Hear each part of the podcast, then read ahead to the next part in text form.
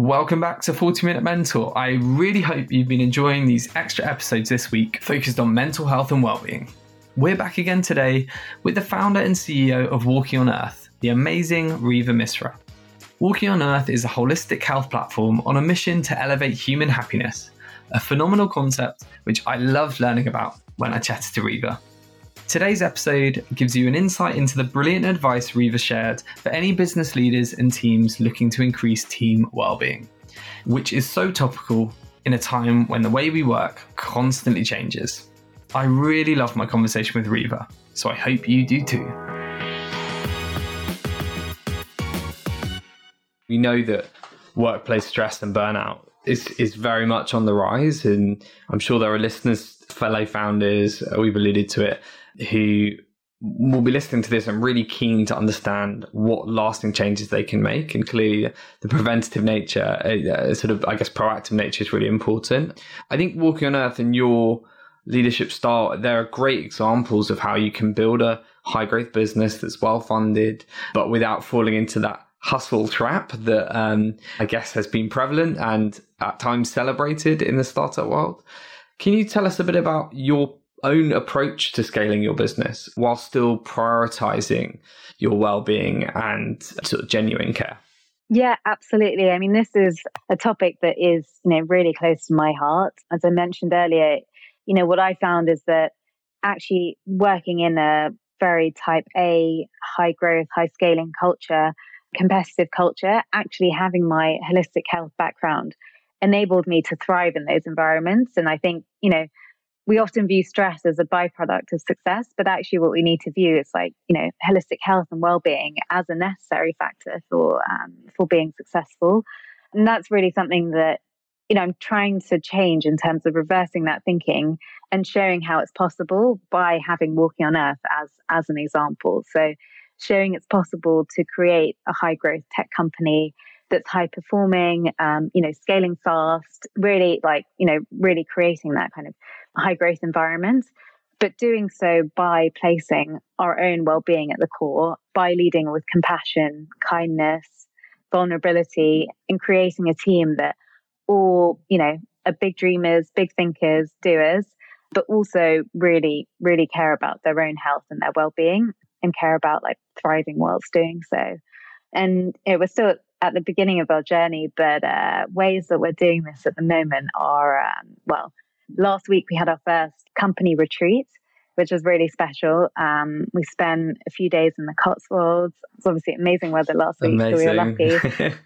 you got three three of the only days that have been sunny in in the whole past six months. So exactly. good good for you. yeah, spent more time in the pool than probably anywhere else. Um, but we wanted it to be an event that you know people felt more energized by the time they left usually when you go to company offsites, right, you leave feeling totally exhausted. You have full day meetings, but here we made it so that it was a third split into a third. So a third on holistic health activities, a third on just free time, and then a third on high level strategy sessions. And I think you know we started off by everyone setting their intentions. Everyone on the team, we have different like array of diverse set of practitioners as well. So people ran their own sessions. And it was just a really, really nice space where everyone just learned from each other and set the example. So that was something that we're absolutely going to do every year and uh, can't wait to just build upon for next year. We have various other things as well, like, you know, weekly wellness sessions, um, a well-being theme each month. We have, you know, our Friday team meetings are Good News Fridays, and we all end with saying something that we're proud of, you know, personal or career related that we've done that week.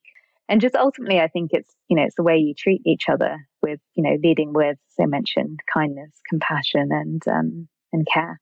Yeah such wonderful qualities. And i think i think what i've seen from recruiting in in the tech startup and scale up world for a while now is that the the companies and the leaders that lead with those characteristics and create an environment where you can bring your whole self to work and that, that your well-being is being considered and prioritized. I think those are the ones that will win and that will attract the best talent because it's increasingly becoming a, a, as much about that as it is status and job title and salary. And i think that's a really good thing for the ecosystem. And it's something that us as a business as well we're consistently looking at you know what more we can do. So we brought in wellness days uh, each quarter for the team just to take and not do anything and have a little budget to just go put towards something for their well-being. But I think it's it's something that needs to be thought about almost on a daily basis. So it's great to hear the sorts of things you guys are doing. Um, so thanks for sharing. I think it would be remiss of me not to talk about working from home. Uh, the pandemic is obviously, you know, stress levels have gone out up massively. There's been burnout and, you know, uh, loneliness and all sorts of other things. And preventative health has definitely been put into the spotlight. I think remote working has often felt like living at work rather than working from home. And that's definitely been the case for me, albeit I've loved seeing my wife and daughter more and I've loved being at home, but I think I've definitely worked more. So I'd be interested in learning about your own choices and decisions and, and how you've been able to prioritize your mental health, you know, over the years and, and, and particularly in this, this difficult period. Yeah, I think, you know, I think the pandemic has just been, yeah, really, really unprecedented moment for all of us. And I think it's the first time we were all forced to essentially hit pause. You know, it was at that point unthinkable to even spend three weeks, what we thought was just three weeks at home, which ended up being like over a year now.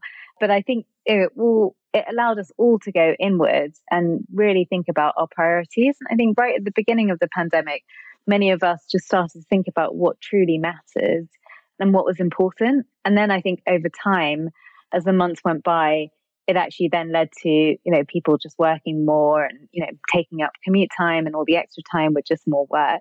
But I do think that initial time of just, you know, really thinking when we were forced ultimately to be at home and our whole lives, like whole business norms were upended. I think that time was really valuable and in that time, I just, you know, I really just rethought all my priorities in terms of what I wanted to be spending my time doing, who I wanted to be surrounded by, how I wanted to work, you know, what values I wanted to emulate. And I think doing that initial grounding and that initial reflection was really key.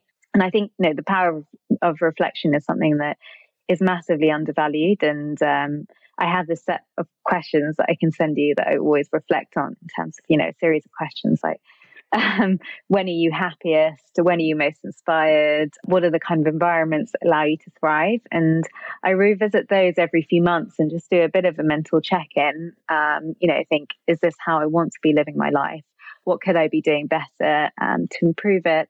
And I think just, you know, doing that almost that, that reset every few months just allows me to really reshift my priorities and make sure that, you know, that, that I'm not just getting caught up in, in the cycle of yeah, working from home all day. Yeah, that's I think that's so important. And what advice would you have for any business leaders listening to this that are looking to support their teams more? And maybe are there some lasting changes or more effective support that they could give? Have you got any thoughts on that?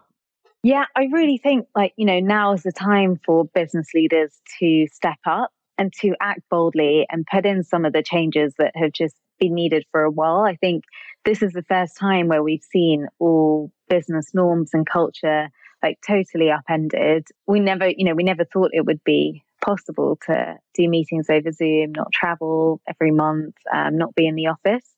And so I think it's really easy now as the world is slowly opening up, as people are going back in the office. It's really easy to just slip back into old routines and old habits. But I think, you know, it's really up to business leaders to set the example and to think about how they can do things differently to truly create working environments that allow people to thrive. And that is, I mean, it's slightly different for every company, but broadly, I think one thing that's really important is for business leaders to just check in with their teams and to bring in that human element that I think again has been thrown into the spotlight with COVID. So just asking team members how they're feeling, you know, how their family is, a bit of their personal life. I think, you know, those boundaries have been kind of broken down with the pandemic now that we've all been working from home and you know you can see your kids or like your bedroom or whatever in the background. And I think keeping that close personal connection is is so important as we start going back to the office or, you know, whatever environment we create and also the importance of creativity. So, yeah, as I mentioned, like thinking differently, thinking outside the box, and and actually taking those lessons from the pandemic and putting them into action long term. Thanks, Reeva. Yeah, some some really fantastic advice there, and I think. Uh, it's something that, as a founder of a, a small business myself, I think it's something you consistently need to be thinking about. And I think the word you use, bold, is is I think the right way to go because you know there, there's a lot we've learned in the past 18 months about things don't have to be the way they've always been and actually there's nothing wrong with asking how your team are like truly are and how their families are and actually getting to know each other on a deeper level because you know i think if you want to keep top talent and retain them you need to you need to really understand them and also be vulnerable yourself and i think that's something that's been really powerful for our team is just getting to know each other more and have more candid conversations and i think that vulnerability needs to start from the top yeah I love the word um, vulnerability as well. I think it's a scary great. word for some people, and it was for me too, to be honest with you. But it's one that's coming up more and more, and I think it's it's hard if you're typically British or just kind of quite stoic and don't like to show your emotions. But I've actually seen the the massive benefits of opening up, and I would definitely encourage others to be the same. I, I guess I, I, wanted to talk about. Uh, I feel like I don't want to bang on about the pandemic, but it, it is kind of. Hopefully, we're over the worst of it now, and we are moving forward. But it's definitely taught us some important lessons.